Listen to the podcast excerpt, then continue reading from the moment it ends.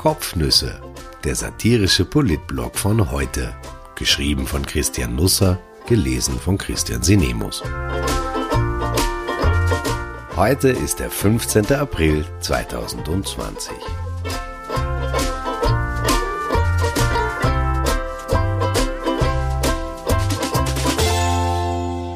Anno Baumarkti. Eine neue Zeitrechnung hat begonnen. Wo waren Sie, als die Baumärkte aufsperrten? Ich denke, ich habe das Rätsel gelöst. Ich weiß jetzt, warum gestern alle im Baumarkt waren. Sie glaubten, es gäbe dort Babyelefanten zu kaufen.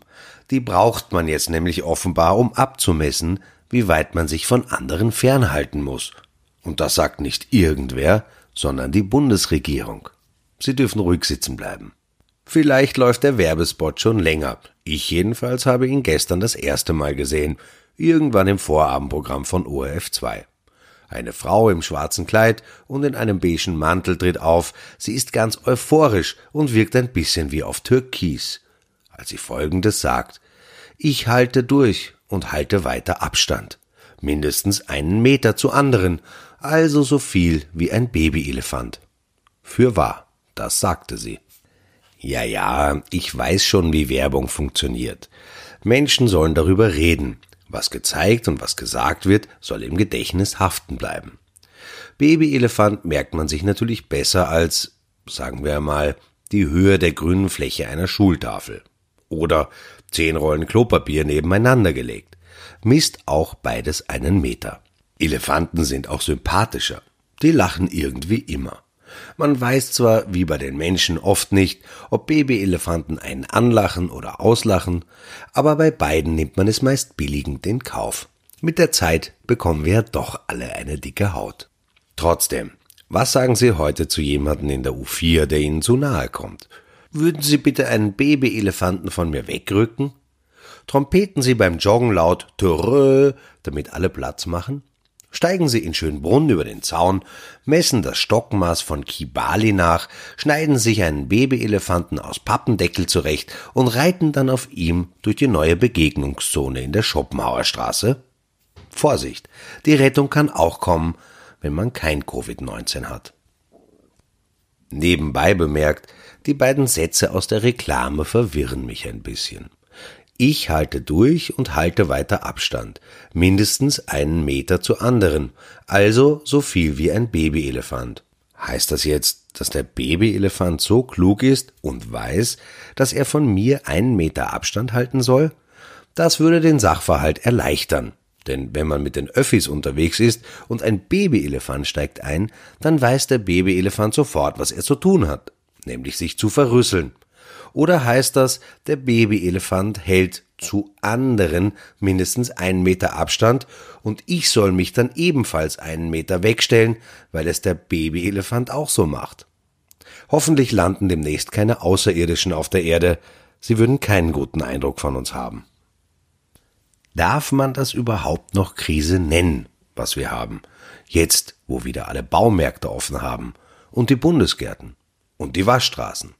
Ein sauberes Auto, Pelagonien am Balkon und ein Bankerl zum Draufsitzen mitten in Wien. Es ist uns schon schlechter gegangen. Besser auch, das stimmt, aber auch schon schlechter.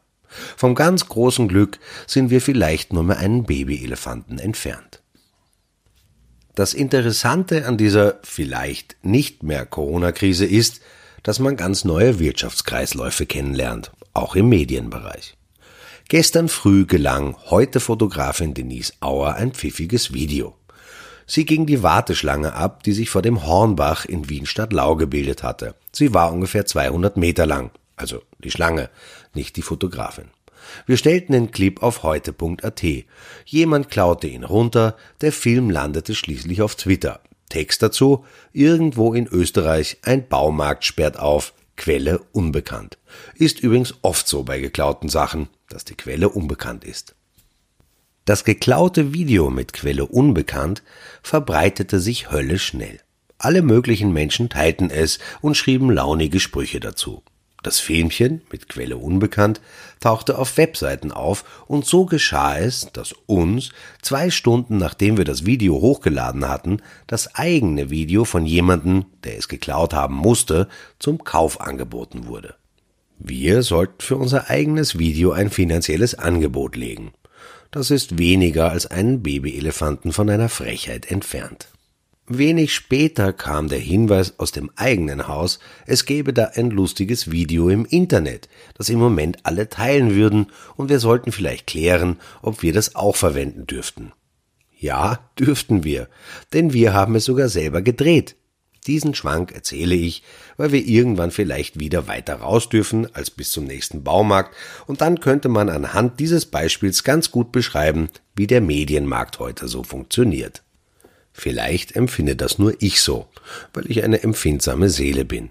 Aber seit wir in der Krise sind, wenn es denn noch eine Krise ist, redet die Regierung ein bisschen mit uns wie mit Depperln. Sie macht das vermutlich nicht aus Absicht, wie sie ja vielleicht vieles nicht aus Absicht macht. Aber mich erinnert das immer an die Ärzte, die früher zu meiner Omi ans Krankenbett gekommen sind und gefragt haben, na, wie geht es uns denn heute? Ich wollte dann immer sagen, keine Ahnung, wie es Ihnen geht, aber meiner Omi eher mittelprächtig. Sonst wäre sie nicht im Spital, sondern säße daheim in ihrer Hollywood-Schaukel im Garten und würde mit ihren Fußsohlen die Kleeblätter im Gras abrasieren. Aber ich wollte, dass es Omi gut geht, also schwieg ich. Der Kanzler zum Beispiel hat begonnen, uns jetzt mit wir anzureden.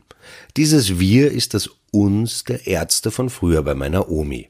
Also Kurz sagt nicht, bitte bleiben Sie daheim, sondern er sagte vor Ostern, wir bleiben daheim und verlassen das Haus nur für Einkäufe, zur Arbeit zu gehen, jene zu unterstützen, die Hilfe benötigen oder zum Sport. Am Ostersonntag schrieb er uns dann einen netten Brief. Er wollte sich vermutlich entschuldigen, dass er uns eingesperrt hat. In dem Schreiben stand unter anderem, wir wollen nächstes Jahr zu Ostern gemeinsam zurückblicken und sagen können, gut, dass wir das Coronavirus besiegt haben.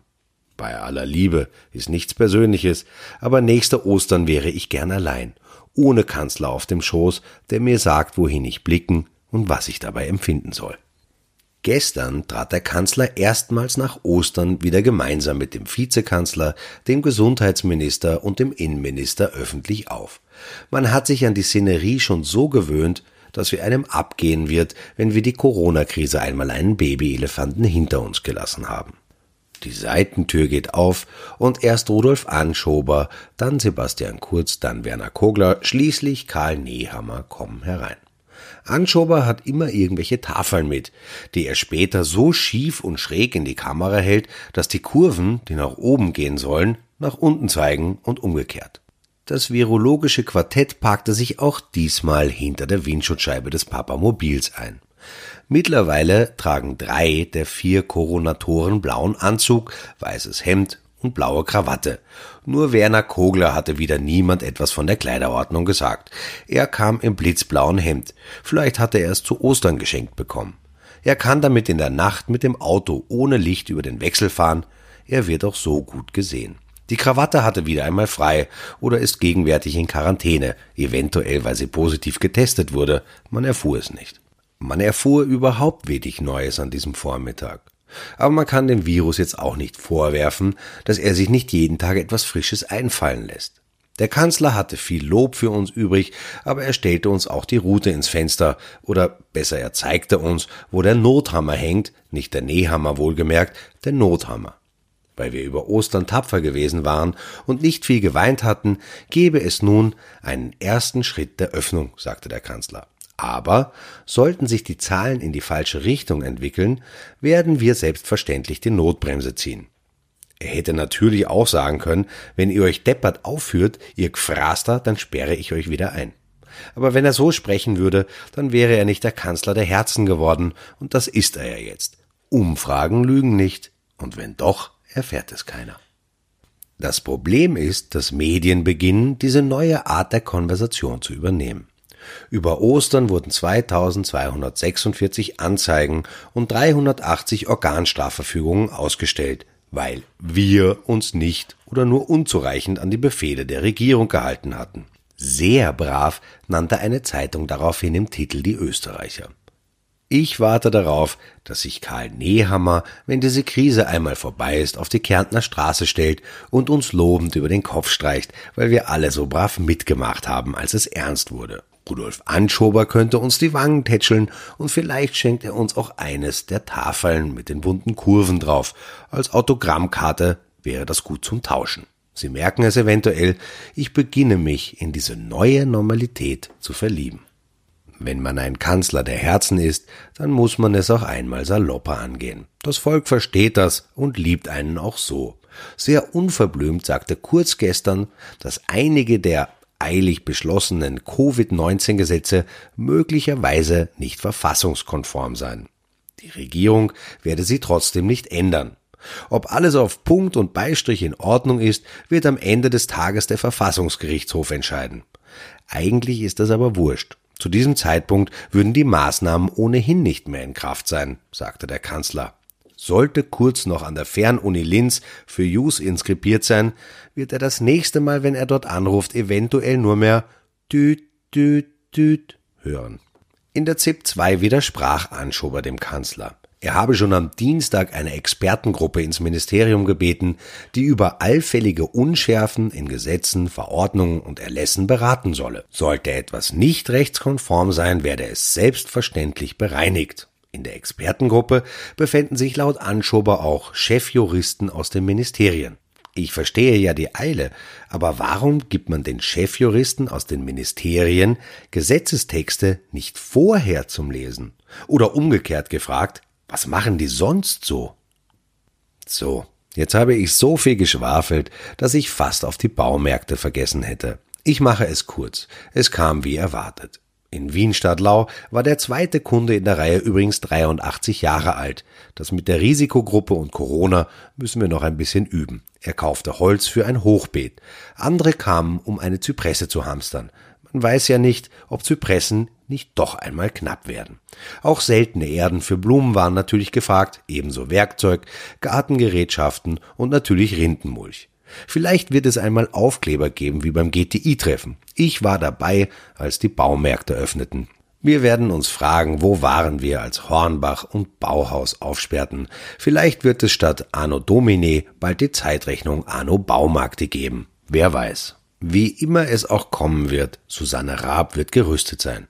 Im Interview in Zahlen mit dem Magazin Biber bekannte die Frauen- und Integrationsministerin, zehn Rollen Klopapier daheim zu haben. Ob das jetzt viel oder wenig ist, müssen Sie selbst entscheiden. Vielleicht hilft ein Blick in die Schneekugel. Ach, blöd, die sind ja ausverkauft. Zumindest die Versionen mit Klopapier drin. Die Wiener Schneekugelmanufaktur hatte sich einen Spaß gemacht und bot eine Version an, in der sich nicht das Riesenrad oder ein Lipizzaner befand, sondern eine Rolle Klopapier. Allein gestern trudelten 1400 Bestellungen ein, sogar aus den USA. Der Webshop musste schließen, um mit der Produktion hinterherzukommen, wie es auf der Webseite heißt. Auch uns ist das Klopapier ausgegangen. Zwischen Corona und Klopapier passt wirklich kein Babyelefant. Möge Ihr Mittwoch in allen Lagen wunderbar sein und nicht aus der Rolle fallen. Das wische ich Ihnen.